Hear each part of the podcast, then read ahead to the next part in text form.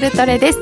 金曜日のこの時間は夜トレをお送りしていきます。今日の担当は金内彩子です。今日も夜トレは FX 投資家を応援していきますよ。本日のゲスト現役ファンドマネージャーの石原潤さんです。石原潤です。こんばんは。よろしくお願いします。よろしくお願いいたします、そして今日は小杉団長。はいよろしくお願いします。ノーディー。よろしくお願いします。よろしくお願いいたします。4人でお送りしてまいります。なんとなくいつもと違う雰囲気？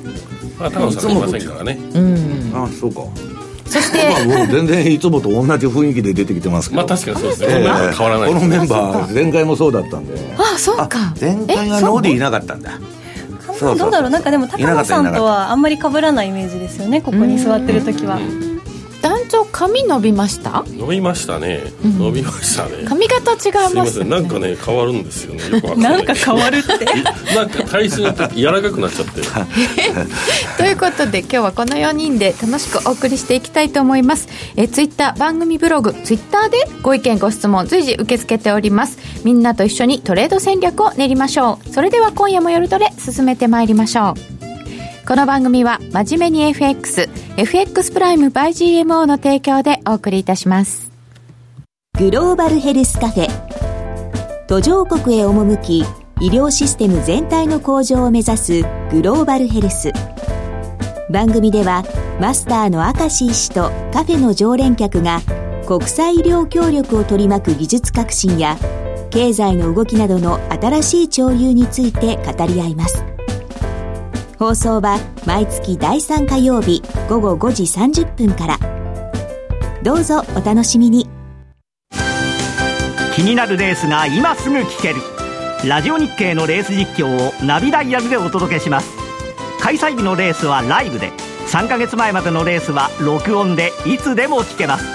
電話番号は0570-008460 0570-008460 0570を走ろうと覚えてください。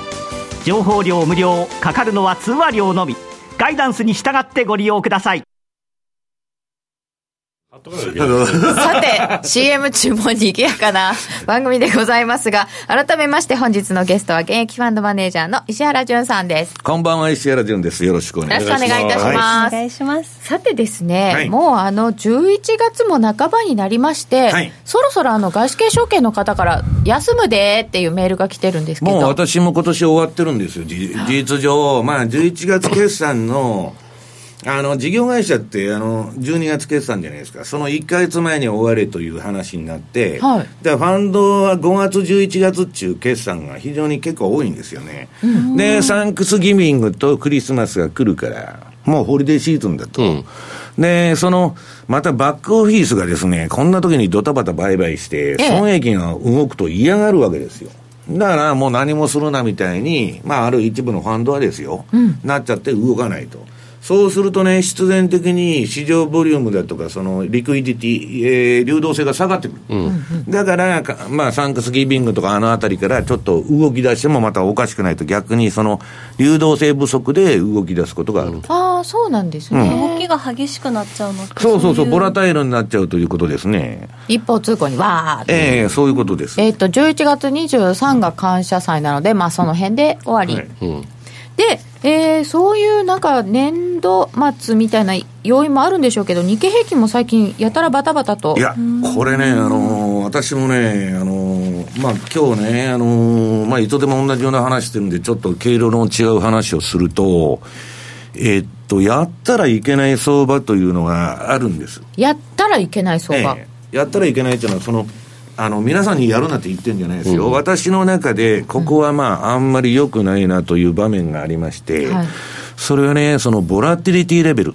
相場の変動率が高いところでは、ポジション取らないと、それはもう、あの、私、まあ今月も山ほどストップロス食らってますし、毎月食らってるんですけどね、まあ儲かることもあるし、ストップももう、バンバン食らってると。で、その中でストップ食らうとか儲かるとかいう以前に、ポジションを取るなというシグナルがね、出ることがあるんです。で、それはどういうことかというと、皆さん何のことかさっぱりわからんということになるんですけど、これね、えっと、資料今日、まあ、たくさん持ってきましたんで、1ページの、まあ、あの、日経平均。今、為替の方は動きがね、そんな、その、細かいんで、そういう相場じゃないんですけど、日経平均とニューヨークわーっと暴騰したと。はいで、1ページ目の資料を見ていただくと、これあの、えー上に出てるのは ADX っていう線ですね。はいえートレンドが出ましたよっていう合図の指標。で、青い方が標準偏差、スタンダードデビエーションって言って、これも相場の触れを表す指標で、これが低い位置からはい。一緒に上がるときが、相場のブレイクアウトとか持ち合い離れ中ね、いわばトレンド。これ一番相場で儲けるの簡単なんです。予測する必要なくて、トレンドが出たら上でも下でもついてきゃいいと。で、問題はね、皆さん。で、強いトレンドが出ると、このチャートの絵だと L っつって灰色になってるでしょ。あの、上のその。L L のあーこの灰色はいはいはいそれはめちゃくちゃ強い時に点灯して、でめちゃくちゃ弱い時は S っていうのは点灯すると。で、ポジション取ってるのは、その、この、えっと、ADX と、えー標準偏差が上がって、相場がですね、えーまあ、株だけ、あの、21のボリンジャーバンドの0.6使って、あとは全部1を使ってると。はいで、それ、抜けた方についていくんです。で、これはまあ壮大な大相場ですよね、これ、バーッとやって。で、今、この日経平均っていうのは、かってのあの相場の山、えっと、5月の相場と比べてもかなりでかく長い、えー相場、あの、標準偏差も ADX もかなりのレベルまで上がったと。で、ADX がですね、40くらい抜けてきてる相場は大相場で60抜けてくるともう相当な強い相場なんですけど、それが皆さん問題は今両方垂れてきた。はい。で、ADX 標準偏差が垂れてくるっていうことは、相場に方向性がなくなると。で、方向性がなくなるっていうことは、調整相場っつってね、えー我々、まあ、我々はランダム相場と呼んでるんですけど、方向性がないんだからどっち行くかわからんと。あっち向いてほい。で、それは、普通は、プロはですね、えーコールとプットを、えーアウトオブザマネー両方売って、広いレンジに入ってったら儲かるっていうポジションを構築するんですけど、これね、そのボラティリティレベルがかなり高いんですよ。はいまあ、過去26日で600円ぐらいの、そのフルリスク持ってる相場が、今垂れてきたとこ。垂れてきた。で、私、まあ、今週レポート書いたんですけど、昨日、その、まあ、ちょっと、その、予測不能な相場だと。うん。いうのは、これ日経平均ここから垂れてきたら、もうどういう調整するか分かんないんです。だから今日も上がってたと思ったら下がったり、下がったと思ったら上がったり、まあその通りの動きしてるんですけど、これランダム相場っつってね、で、ここでバズラのいいとこ今日みたいに上がってるとこ買いに行くとぶん投げさせられて、えー下がったとこ売りに行くと今度ガーンやられると。だから、えっとね、我々はね、極めて慎重な運用をしてまして、というのは、その何百パーセント回すっていうのは仕事じゃないんです。それやるとクビになっちゃいますから。だって、えっと、数パーセントやられても多くの損が出るんですよ。で、20%やられて何十億やられましたってお客さん持ってったらですね、むちゃくちゃ怒るわけですよ。まあ、その、そういうリスク取る人もいるんですけど、そうすると、やっぱり慎重な、あの、運用をしなきゃいけないと。そうするとね、ボラティリティレベルの高いところは入らないと。ああ、もう今はだからやらない相場、売るとか買うじゃなくでこれがて。またその下がってきて標準偏差と、あの ADX が一緒に、はい低い位置からもう一回上がるとこはそれは売りか買いになるか分かりませんけど、そこは入りますけどここはボラティリティレベルがあるんでこれ為替も全く同じなんですよだからじゃあ、えっと、方向性がないと。で、調整相場だと。トレンドは皆さん簡単ですよね。一方通行の上げか下げなんですから、トレンドっていうのは。ところが、調整相場っていうのはね、三角持ち絵になったり、平行で調整したり、今の日経みたいに、もうドーンと下がって、ドーンと振ったりですね。30パターン以上あるんです。で、それのレンジを当てる、レンジとそのパターンの、調整パターンの形状を当て当てるのは、ジョージ・ソロスでも無理なんです。うんうん。だから、これは、あの、冷やしベースで見るとですよ、はやってもあんまり意味のない相場と。30パターンもあって、こんな幅もわかんないんじゃやってもしょうがないジョージ・。ソロスが無理なだからそれで取ろうと思ったら、アウト・オブ・ザ・マネーのね、オプオプションのコールとプットを売って、ですごい広いレンジで、うん、すごい広いレンジに入ってたら、儲かるという。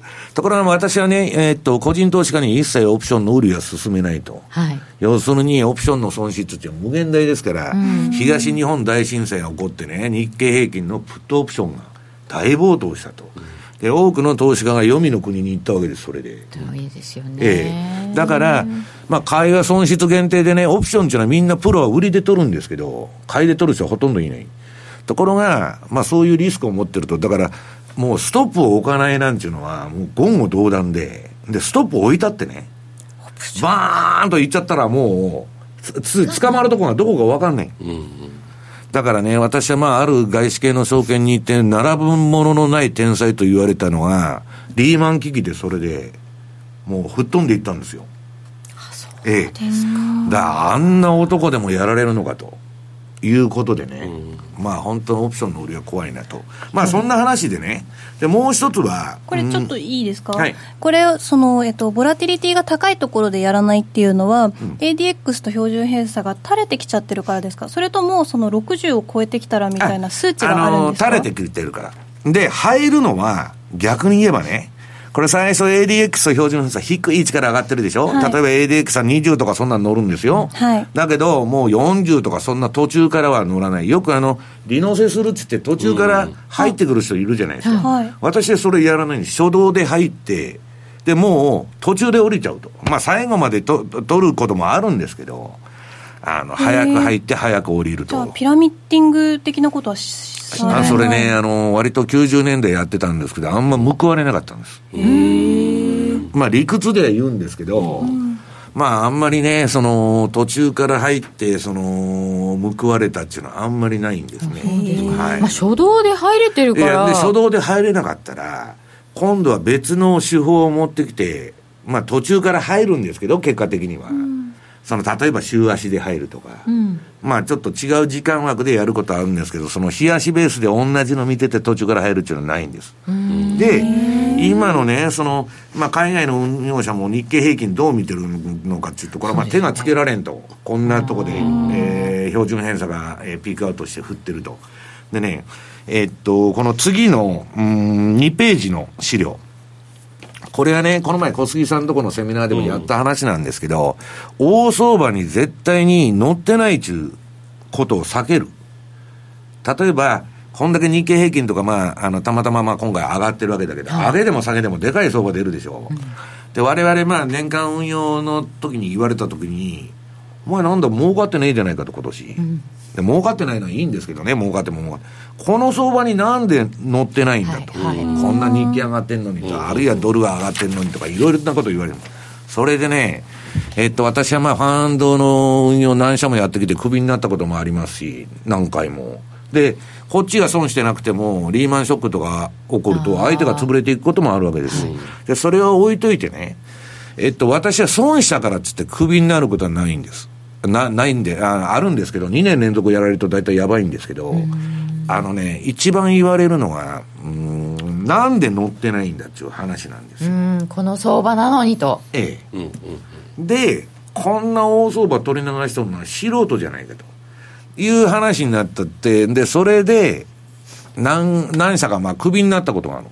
うそりゃそうですね、順張りが得意ですっつって、それでトレンドフォローでいきますってやってるのに、全然トレンドフォローしてないじゃないかと。いうことで、理路整然とガンガンやられまして、で、何を考えたかというとね、昔本読んでたら、えーっと、14日のボリンジャーバンドのはい。2シグマを、相場が3日連続、うん。終値で飛び出したら、はい。目つぶって、まあ、ストップを置いてですよ、売り買いせいと。する乗れってこと。で、2シグマの外っていうのは、えー相場の5%の世界なんです。2シグマの中で95%だから。はい。でハマってるってことですよね。で、上下両方あるから2.5%という、極めて確率的には異常な事態が3日も連続起こってたら、これは尋常でないと。で乗れというロジックが書いてあったの本に。それやったらえらい損しましてですね。これはあかんぞという話になりまして。で、それから52日っていうのを使うようになった。はい。まあ、あの、50日でも正規分布しないんですけど、あの、統計的にはね、この標準偏差っていうのはかなりあの、えー相場を反映してない指標なんですけど、本当は。本当は？うん。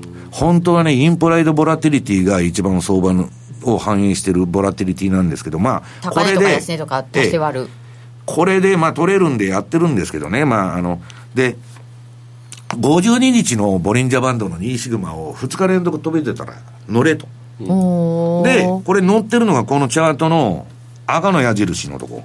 そうするとね、トランプラリーは取れたんです。あ、これ赤の矢印切れちゃってるな。一番、あの、しえっと、端の方にちょっと赤の破片あ、が出てる一番左。うんはい。で、そこで乗って、これトレール注文あとは流しといたらいいんです。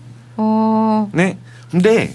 今回の相場もこれバーっと乗ってトレールで行くんですけど、はいはいえっと、4月と8月の売りの時はそんなに儲かってなかったり、損切りになっとるんです。だけど、これついていかないと、はい大相場にはいつも乗ってる中状態になれない。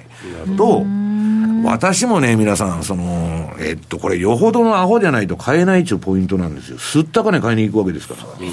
値頃感だとか知性があったら買えない。だから、これがね、システムの中に組み込んでもらってる。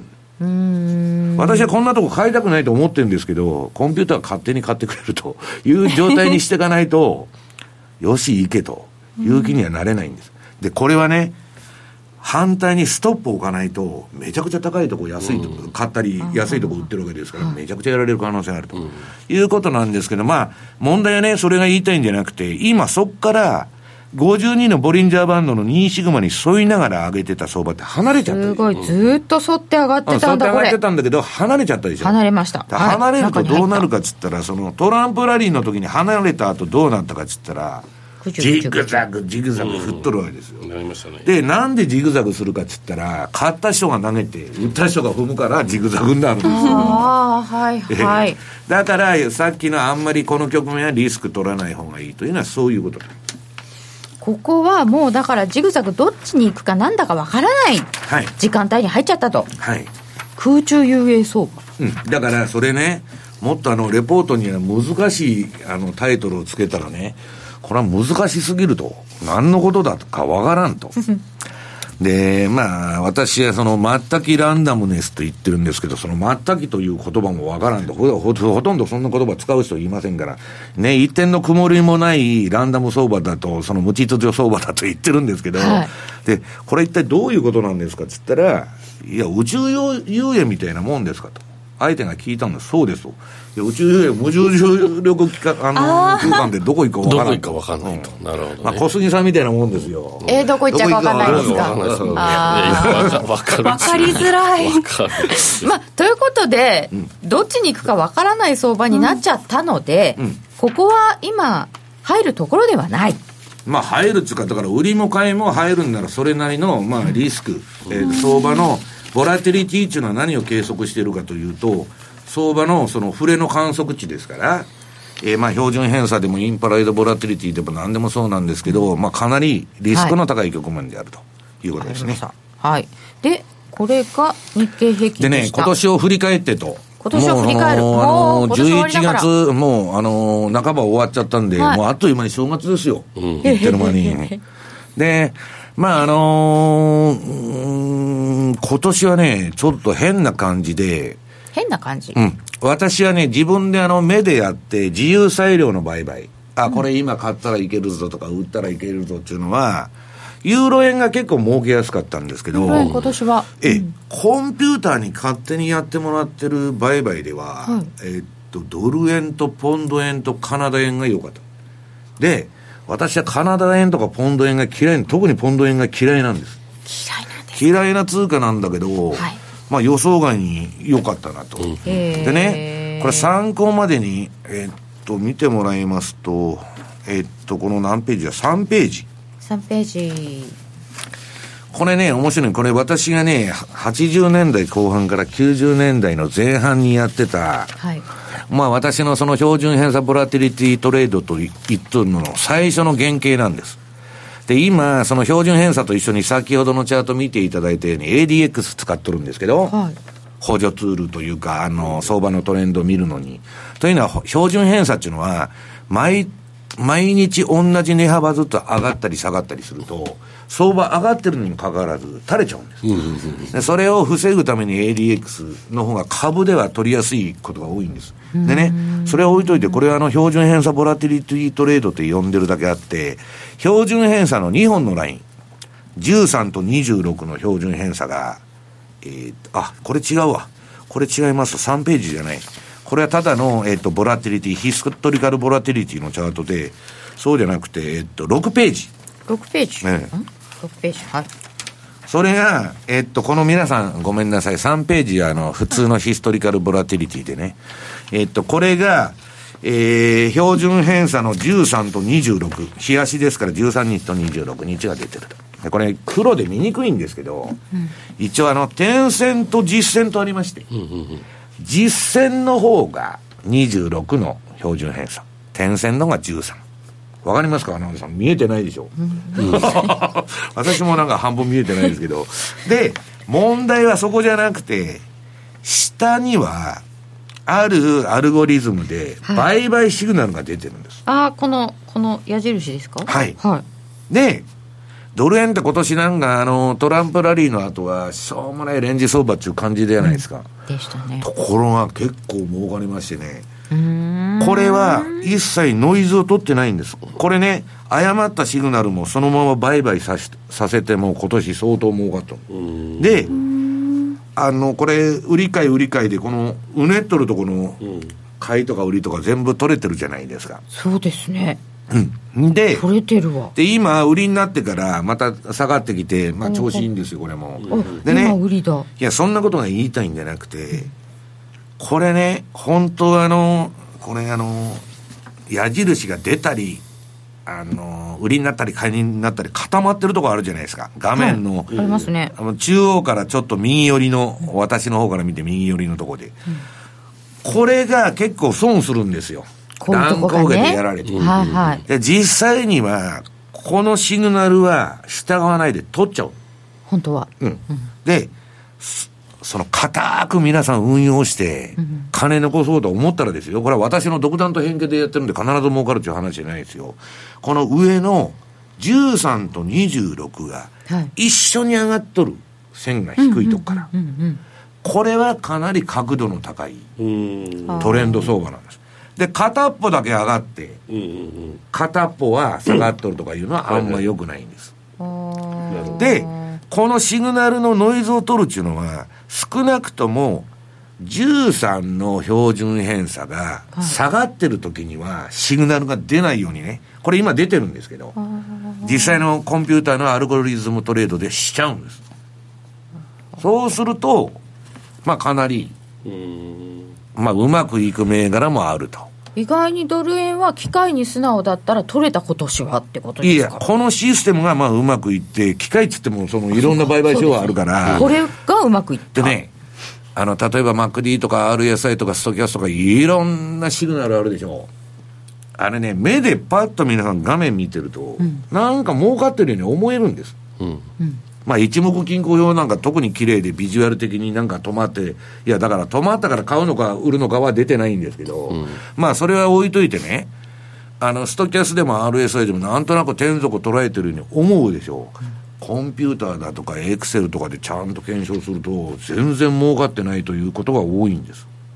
一瞬見えシグナルをますけどね。使ってるうん。とそうやって実際にはそれ儲かってるように見えても、は、あの、注文する時の値ずれのリスクもあるし、うん確かに。その通り買えないリスクもあるし、まあそういうのを、まあ手数料のリスクもあるし、まあ結構ね、あの、やってみたのと、その、ね。見たのは全然違うということなんですよ。その、良さそうに見えてもね。だから、まあ今年はこのシステムでやって、あと、なんだっけ、同じ絵で見ると、何が出てるんだ、えーっと、うーんと、これ資料が多いんで何ページだ？えー、えーっと、かな、えーっとね、カナダは今カナダ綺麗だったな。カナダ円、うん。カナダ円のチャートが、見た感じでもえーっとですねあ、カナダドル円は17ぐらいから。20。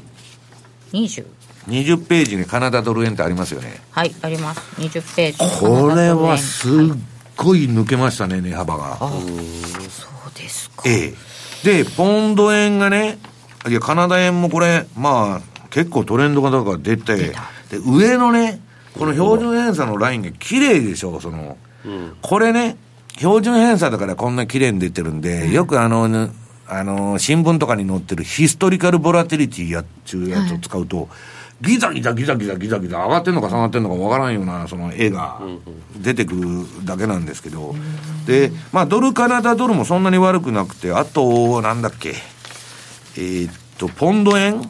ポンド円ってどこにありましたっけ？その後ろか。あ、あった手。前でした後ろでしたポンドドルがありましたよ。ポンド円はポンド円ないの？23、4。え、23、4?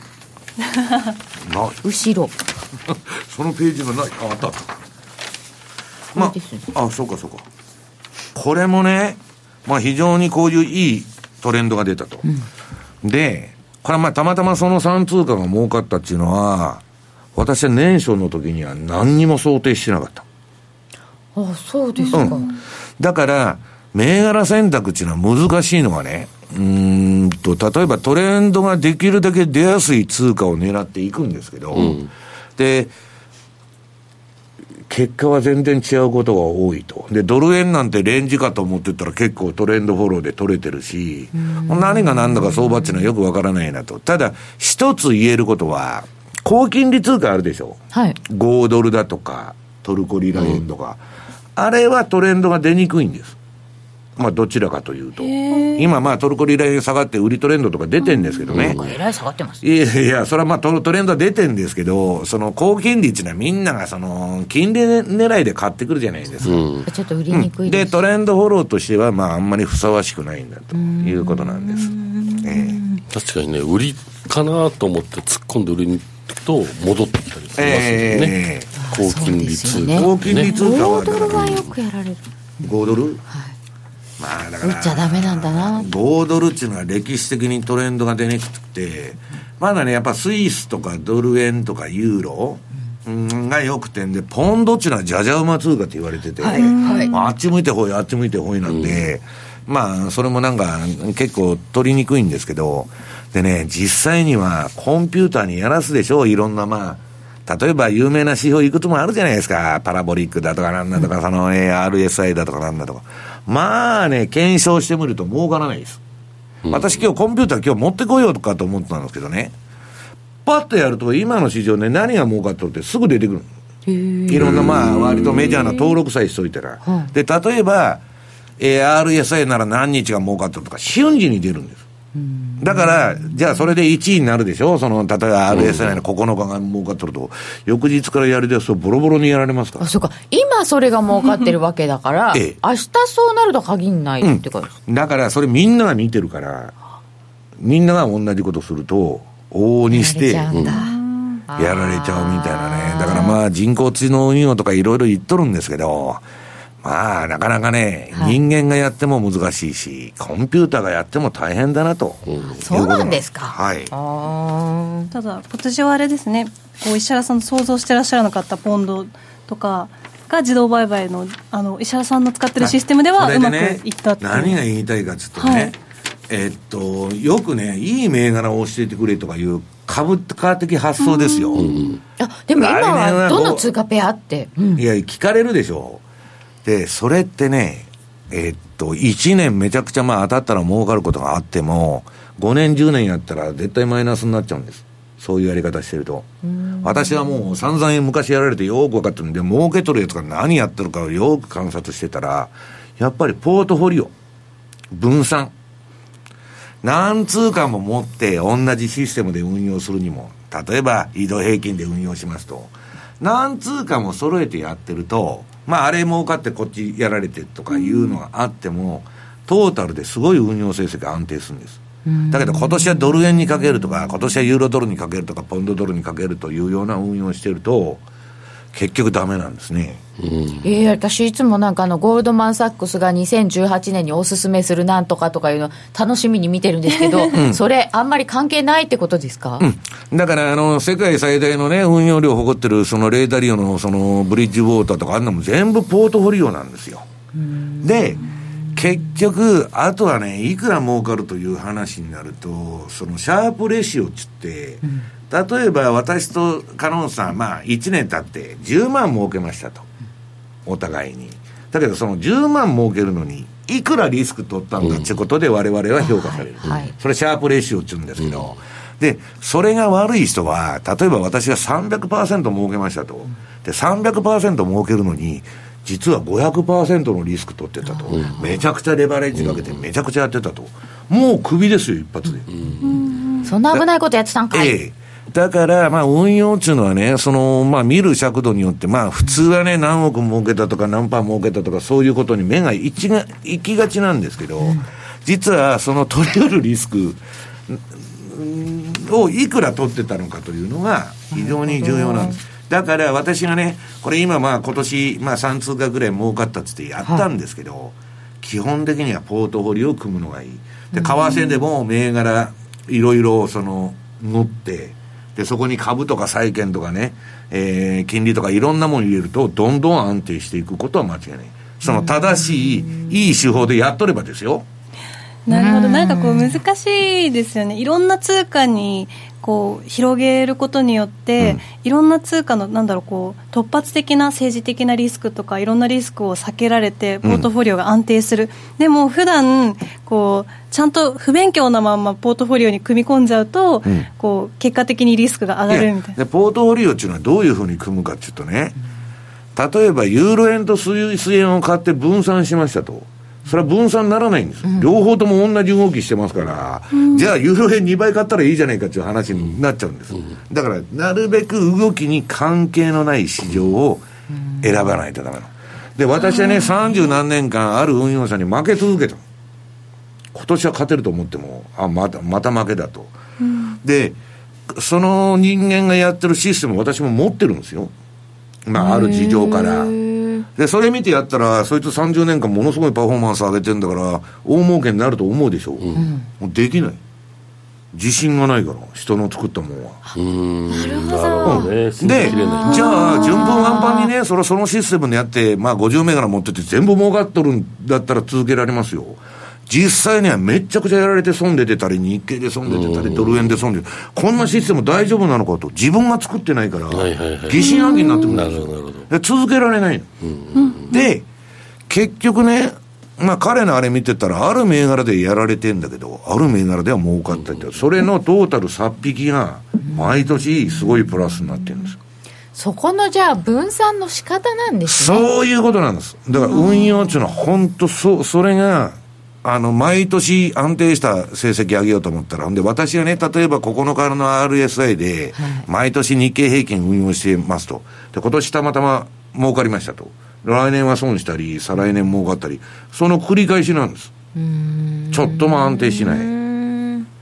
で、それでもう私はね、システム運用っていうのは答えが出てて、日経平均で何やったら儲かるとかいうことは全く意味がなくて、まあ意味がないことはないんですけど、それだけでは安定して勝てなくて、まあ最低25品目。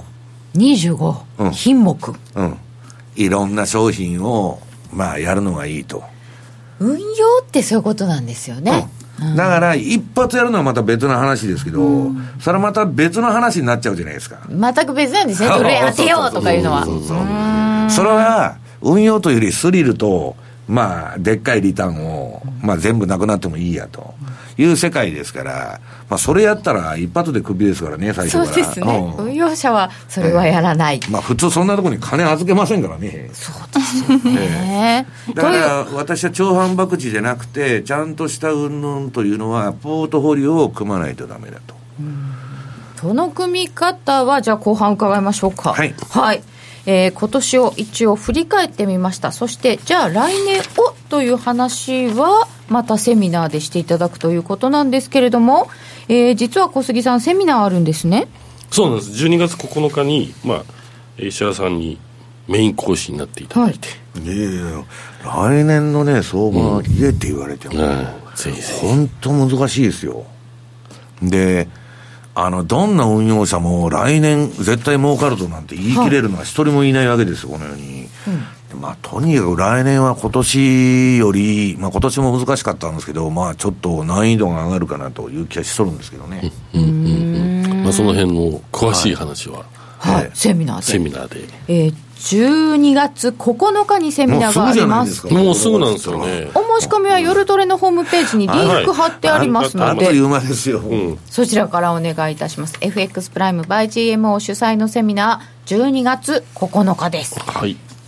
約定力で選ぶなら FX プライム by GMO レートが大きく滑って負けてしまった。システムダウンで決済できず損失が出た。などのご経験がある方は FX プライム by GMO のご利用を検討してください。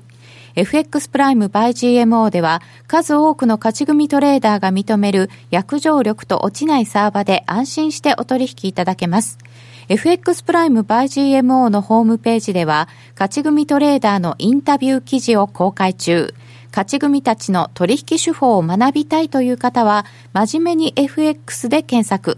株式会社 FX プライム by GMO は関東財務局長金賞第259号の金融商品取引業者です。当社で取り扱う商品は価格の変動等により投資額以上の損失が発生することがあります。取引開始にあたっては契約締結前交付書面を熟読ご理解いただいた上でご自身の判断にてお願いいたします。詳しくは契約締結前交付書面等をお読みください。頑張れ医学部受験生ラジオ日経では11月23日、順天堂大学お茶の水キャンパスで医学部への扉順天堂大学編公開録音セミナーを開催します。順天堂大学医学部長、さらに入試担当の教授が出演。医学部合格を勝ち取るための情報とコツを公開します。抽選で140名様を無料ご招待。お申し込みはラジオ日経トップページのイベント、セミナー欄からどうぞ。あの名実況をもう一度永久保存版実況 CD 白川二郎実況名勝負セレクションただいま好評発売中。オグリコールでおなじみ1990年有馬記念をはじめ記憶に残る厳選14レースの実況を完全収録。感動の名場面が鮮やかによみがえります。鈴木よしこさんとのスペシャルトークも収録してお値段は税込2000円。送料が別途かかります。お求めお問い合わせはラジオ日経ネットショップサウンロードまで。引き続きゲスト石原淳さんにお話を伺っていきますがちょっとここで休憩というか、ご本の紹介なんかを入れていただこうかなと思っております。団長の脇にありますその黄色い5本が。これ、あの、内田大先生の少女作と、内田大先生の本が、書籍。昨日ですか？11月16日？はい。昨日。発売されて。ほ、やほやなんかアマゾンのジャンル別では、あのね1位になんか予約の5位だったの、私も昨日ブログで紹介したんですけど、すごい反響がありまして、1位になったと言って、内田さんが言われてました。はい、なんかフェイスブックでもね、なんか自慢げに書いてましたけどね。すごい。1位すごいですよ。自慢していいですよそれ、ねすごいなと思いました。でも表紙の色が縁起いいですもん、黄色い。黄色で。うん金運？金運？なんかこう表紙の色もちょっとこだわりがあるって内田さんおっしゃってたんで。本当ですか？そう実物見るとほーって。まあ、このね、あお話を聞かせていただいたうん。投資家の皆さんは、7人の。は。はい。い、当社のお客様で、うん。全員私が口説いてインタビューさせていただいた方々ですので、はい、それを細かく内田さんが、で、7人いるんだけど、どういうわけか、8章があるわけですよ。そうなんですよね。なんだこれはと。じゃあ東京都在住の、えー兼業トレーダー、ウッチーズって誰だこれ。そうそうそうウッチーさんってトレーダーさん出てくるんですよねねウッチーさんですよ東京都在住と。うん。あの、兼業トレーダーで、あの、東京都在住えらしい、っとね、資産を72倍にした、その、えー在えー東京都在在住の私の投資手法ってなってましたよ女性トレーダー。ね、あ、私も読みましたけど。これがね2万円っていうねスタートから百何十万になったと。それプライムさんのあれですか？そうなんですね、ええ、懸賞金かなんかを元手に無から有を生んだと。そうです。ええー、懸賞金だったんですか最初。私も詳しい事情はよく知らないです夜トレでやった最初トレードバトル夜トレのですよねトレードバトルのでそれでなぜか牛田さんが上位になり2万円が。賞金をもらったと、おう。その賞金が72倍になったと。いう話なんですよね。そうなんですよ。おー今日届きました、まあ、大したもんですよ。ちょっと詳しく書籍72が、倍ですよ。ね、開店直後に本屋に行って陳列前のサラピンをゲットした。購入しましたよ。すごいですね。皆さんもうお持ちですね。ほということで。まあ、ぜひ感想など、はい。ね、お聞かせいただければ。お寄せください、プレゼントしてくれないの？それ。これですね、私の手元にね、限りしかなくてですね、来週以降ちょっと手も届きますんで、まあ、それでちょっとセミナーなんかで、あちょっとセミナーとかはい番組でプレゼント。企画があると。はい。させていただこうかなと思ってますんで。お願いいたします、まあもうお買いになってる方が多いかもしれませんが。あ電子書籍にしてほしい。あなるほど。はい、えーいろいろいただいております。ありがとうございます。感想などもお寄せくださいさて、えー今年を振り返ってじゃあ来年をって来年はセミナーで聞くってことなんですけどその他に今年、えー石原さんうまくいったってユーロ円？ユーロドル？いや、ユーロ円はね、あの、割と短いやし。4時間以下の1時間とか30分で、まあこれ途中まですごく調子が良くて、で、最近ユーロ円もまあ何もそうなんですけど、ポンド円も、まあ冷やしベースでトレンドがなくなってきて、まあこれ、順番にチャート見てもらったらわかるんですけどね、まあちょっと、えー、なかなか儲けにくくなってきたと、まあ株に全部エネルギーを吸い取られちゃって、まあ通貨の方がね、これはもう、理由ははっきりしてて、アメリカの金利が動かなくなっちゃった。で、ひたすらスティープ化して、通常ですね、えーっと、アメリカの長短金利差が縮小すると、日本株は安くなって、で、通貨は円高になるっていうのは、普通の相関関係なんです。コリレーションは。普通はだってなんか景気悪くなりそうじゃないですか、うん、そう。ところ、いや、悪いからだから長短スプレッドが、その、のイード株がフラット化するんですけど、それがですね、全然相関関係ないわけです。で、原油は上がったって5ドルは下がってるし、一体何なんだと、今の相場は。カナダ円もなんか全然反応してないじゃないかと。で、金利で動いてるのか株で動いてるのかドル円もさっぱりわかんないと、毎日の。で、これはね、まあこの番組で言ったこともあるんですけど、市場間の相関関係、まあコリレーションって言うんですけど、それの喪失っていうのはね、これはモルガン・スタンレーからレポートが出てて、相場の円熟期、まあ末期ですよ。そのバブルの末期とか、景気拡大の、まあもう100ヶ月アメリカしてますけど、末期に起こりやすい現象。何でもいいとこ取り、総楽観、そうなると、別に気にせんでええわと、核材料出ても、えー中東でサウジが何かやっとるけど、どうでもええわと。ねえあんなの気にしなくてあれ、北朝鮮以上に中東情勢の方が怖いんですけどね、実は。き向こうの方が戦争という意味で怖いわけですよ。だけど、まあ、マーケットは全然反応してないと。で、その結果、市場の相関関係が失われていくということになってるわけです。そういう状態になってるってことは何らかのまあ末期なんだなっていうことなんですいや、末期といっても、その今の難しいのがね、その中央銀行がまあ流動性を供給して、まあいわばリーマンショックから回復さるするために相場の値付けをしてきたと。債券から何から、まあ日本見ててもみんな買ってると。で、それはいいんですけど、通常のバブルっていうのはね、局地バブルなんです。不動産だとか IT だとか、今までの見てると。はい全部がかさ上げになってるんで、なんかよくわからないと。で、それがニューノーマルだっていうふうになっていくわけですよ。低金利でこれは当たり前なんだと。どっかだけ加熱してればえなんか気づきやすいんですよ。わかりやすいまあ今のビットコインがまあ特に加熱してるのはまああれなんですけどね。ちょっとねうん。あの、よくわからないと。うんいう状態の中で、あのー一つ違うのは、中央銀行が相場作ってますんで、下げたらだって今だってに日銀すぐ買いに来るじゃないですか、こんな高いレベルでも。そうするとね、もう何が何だかわからないんだけど、中央銀行っていうのはとにかく金持ってるから、人為的操作っていうのはいつかスイスフランのペグ制とかあんなんと一緒で、クラッシュはするんですよ、いつか。それは必然的に。ただ、1年延命しても2年延命してもおかしくないわけです。あだから相手が金持ってますから中央銀行が手こ入れしてるわけですから。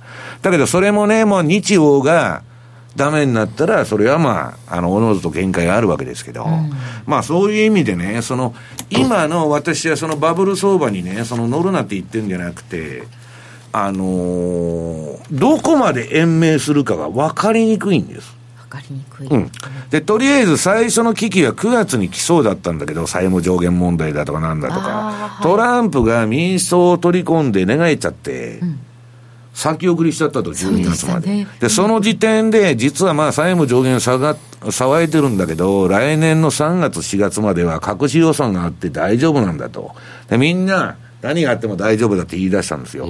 で、今度、減税やりますと言い出したわけ。で、財源はどうするんだとか、そんなこと全然関係なくて、もう、この完全雇用の状態で減税なんかやったら、そりゃバブルするでしょうということで、まあ、第2弾が始まったわけですよ、トランプラリーの。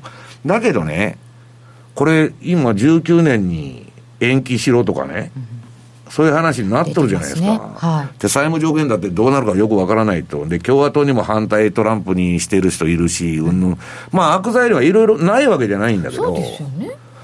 何も気にしなくなっちゃったと。ええ。だから、あの、バブルっていうのはね、あの、面白いんですけど、なんかのきっかけがあって、バーンと起こると思われてる人が多いんですけど、あの、マーク・ファーバーっていうのなんかは、積み重ねなんだと。で、彼、今月のレポートでブラックマンデーの87年の話しとるんですけど、彼、当時、ドレクセル・バーナムっていうとこに、香港にいてね、まあ、かなりのトレーダーだったんですけど、その私もブラックマンデー、金本さんギリギリ知らないんでしたっけ？知らない。ギリギリ知らないってどういうことなんですかギリギリ知らない。いやあの、私は食らったんです。えーブラックマンデー食らった。で、まあ、後付けになってね、ジョージ・ソロスがぶん投げたとか、ドイツが、まあ、あの、うんぬんしたとか、いろんなその理由は言っとんですけど、当時なんでこんな差があるのか、何にもわからなかった。なるほど。そういや、なんだ。リーマンショックとかはやばいと思ってたんですよ、その IT バブルもあんだけ上がったら、これはもうそろそろやばいだと。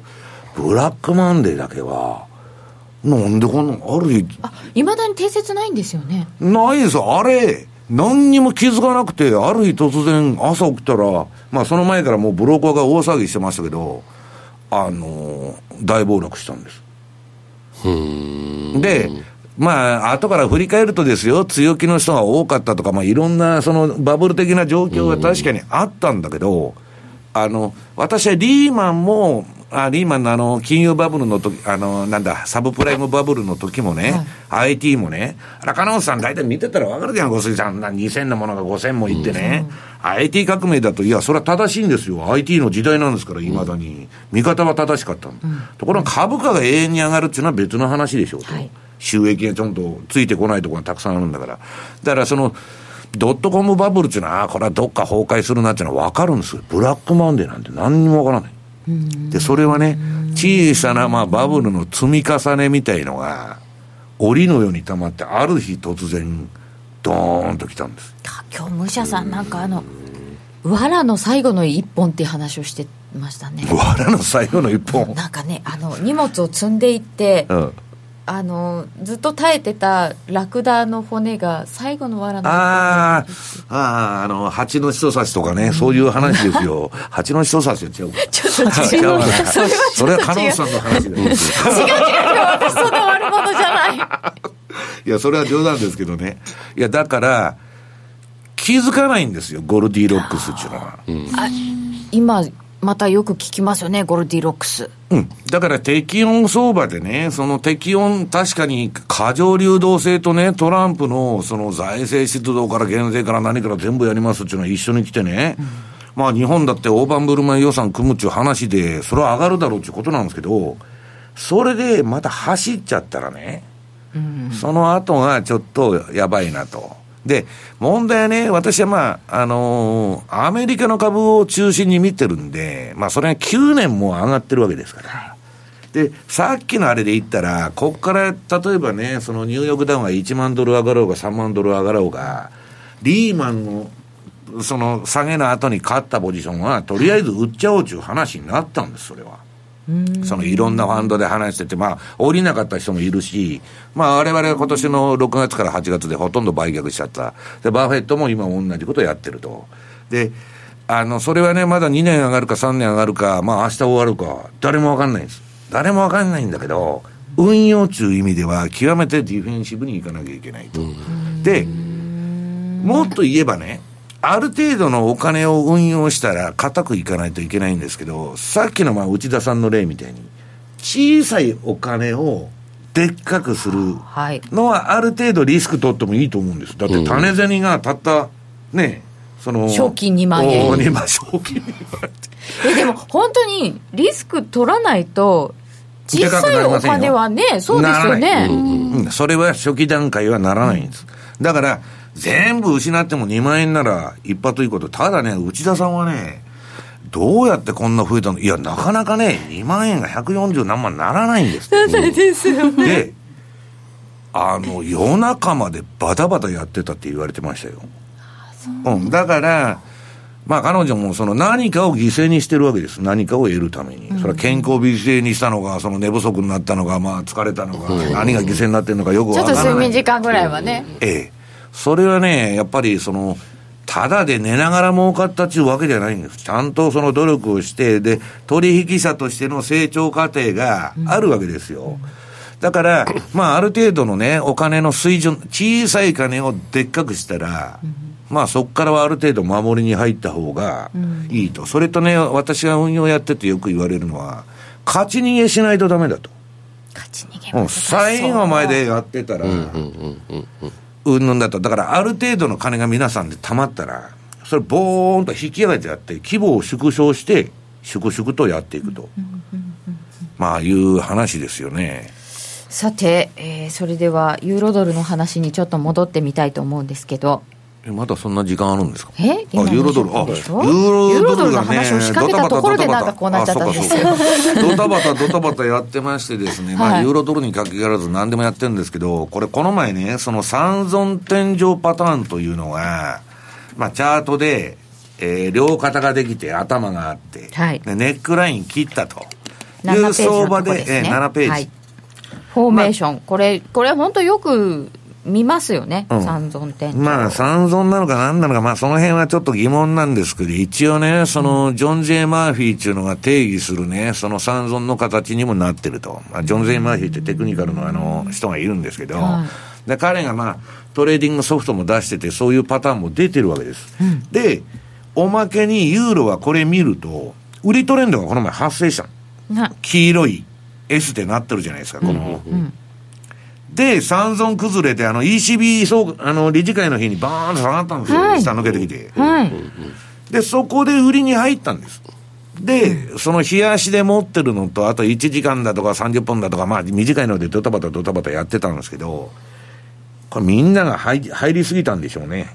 おそらく。それとアメリカのまあ金利がそんな、えっ、と、上がらなかったというのは、まあダブルで聞いてると思うんですけど、みんなその、うん、まあ、ポジションどこに損切りを置いてるかって21日移動平均だと、これはもう、その、三尊のパターンが出た時に損切りはここにみんな置いてますとレポートに書いてたんですけど、それが、えっと、14日だったって、打たれちゃって、これ、ショートスクイーズですよ、ストップロスハンティングみたいな動きになっちゃって。それであんな急に戻したんですか、ええ、で、こっから、えー、っと、問題は、そのラあのラリーのね、今度は順張りシステムを見ると、うん、今、この赤いのから青に転換して、次の、なんだっけ、8ページ、買いになってるんですよ、短期的には。土転して。うわ。で、その私がやってるそのシステムトレーディングのあれも今、買いシグナルが一応テクニこういうそのシステムトレーディング上は点灯しとるということなんです。じゃあ、ユーロが天高く上がっていくかというとね、次の週足見てください。相場の皆さん、ビッグトレンドっていうのは、日足と週足が両方トレンドが出たら、これは大相場なの。うん、その日経からニューヨークから何から。こう、ユーロは、えー、っと、この今年の4月ぐらいから9月まで、ユーロ高。ドル安相場ですよ、これ。うん、これがものすごい強い相場が走って、今、ピークアウトしてるんだよ。ああ、これも。次は、これ、ギザギザなんですよ。定義で言うと、さっき最初にお話しした、ランダムネスな相場なんです。垂れてきて、うん、無秩序な。で、どういう調整するかわからないんですけど、私はですね、じゃあ、こっからアメリカの金利が2%割っていくとかね、アメリカの利上げが中止になるとか、はい、そういうことでもなかったら、そんなにね、ドル円もね、108円目指すとか、そんな動きにはならないでしょうと。というと、年末まで一方通行のドル高はないけど、まあ、振りながらもね、穏やかなドラドル高が続いてくれるんじゃないかと、今でも思ってるんです。このユーロの週足の形状を見ると。で、それがね、この ADX が週足で今40を割り込みかけとるんですよ。はい。そうすると、週足でその ADX が40超えた相場が割り割り込んでくるっていうことはね、はい。かってまあ何の相場でもそうなんですけど、こっから強いユーロ買いトレンドが発生するという可能性はあるんですよ。あるんですけど、今のところのこの形状からすると考えられない。で、ただ相場のことですから、これもうこの調整が終わっちゃって、週足のね、これから日足の走り方によっては、ADX の標準偏差も上がってくるかもわかんない。いきなりまたね。ええええ。それはあるんですけど、通常はその前の相場見てください、この2015 2015年年の。の。はい。まあ普通大きな相場の後にすぐでっかい相場は来ないわけです。それなりの日柄か値幅かの調整を得て、次の売りか買いか分かりませんけど動きに入るんで、まあそうするとね、まあちょっとぐらいいい相場になるんじゃないかと思ってるんですけど、今のところまあ冷やしベースのあれでは損切りで私も打たれましてですね、えーその投機筋と一緒にあの黄泉の国に連れてかれたと、え いやそんなことはね、まあ、毎日のように食らってるわけです。だから黄泉の国近すぎ。いや黄泉の国までは行ってないんですけどまああのちゃんとストップロスっていうのは皆さんあらかじめね計算された損失ですから、まあそんなねあのそれで破産したとかそういう話じゃないんですけどね。だからまあとにかくうんまあいろんなそのそれでドル相場の年末までの話をしようかと思ったんですけどもう時間がないと、あと1分半ぐらい。あじゃあとりあえず本編ははい。このぐらいで。とりあえずですか本編は？えとりあえず本編はこれぐらいで。え？もうやめたらダメなんですか？もっと下げれといや、だって石原さん、1分あじゃあ半ユーロ円見てみましょう。ユーロ円、え？次の。怖いんですよ。次に行くとね3分かかりそうな気もするし。いやこれさっき言ってたユーロ円前半はよく 儲かったんだけど、後半は儲からんっていうのはこの標準偏差と ADX の動き見てたらトレンドが出なくなっちゃう。ベッタベタですね。あで、ーまあある意味綺麗ですね。うんだけど次こんだけ長く調整しとると次の動きがでっかくなる可能性もあるんですよ、そうですよね、うん、エネルギーが溜まってんねですから、まあだからまあ相場っていうのはね本当にまあ難しいと。今垂れ始めたものよりはこういうしばらくありませんでしたの方が動き出すのは早いですよね。動いたらでかいんだけど騙しも多い。動いたと思ったら騙される、で一番今年の相場で良かったのはね、まあ、これ為替の話じゃなくて恐縮なんですけどアメリカのアップル株。あもう上げでも下げてもトレンド出まくりで、まあ、大きな相場の後にはすぐ大きなトレンドは出ないって言ってるんですけどトレンド出まくり。であのアップルだとかね、まあ、テスラも悪くないですし、まあ、いろんな銘柄あるんですけど割とねそのファングとかマントと言われる、そのいわゆるテクノロとかうんビッグフはいァイブとか、あれはねトレンドフォローで稼ぎやすいですよ、来年もそれが続くのかどうかかりません。ル円の話はまた後ほど伺いたいと思います。延長戦でお話ちょっと伺いますえー番組そろそろお別れのお時間です。この後はユーストリーム延長戦配信でお楽しみください。ラジオの前の皆さんとはまた来週です。この番組は真面目に FXFX プライム by GMO の提供でお送りいたしました。えー今日は石原淳さんにお越しいただきました。ありがとうございました。そして小杉団長ノーディーありがとうございました。ありがとうございました。それではラジオの前の皆さんとはこれでお別れです。おやすみなさい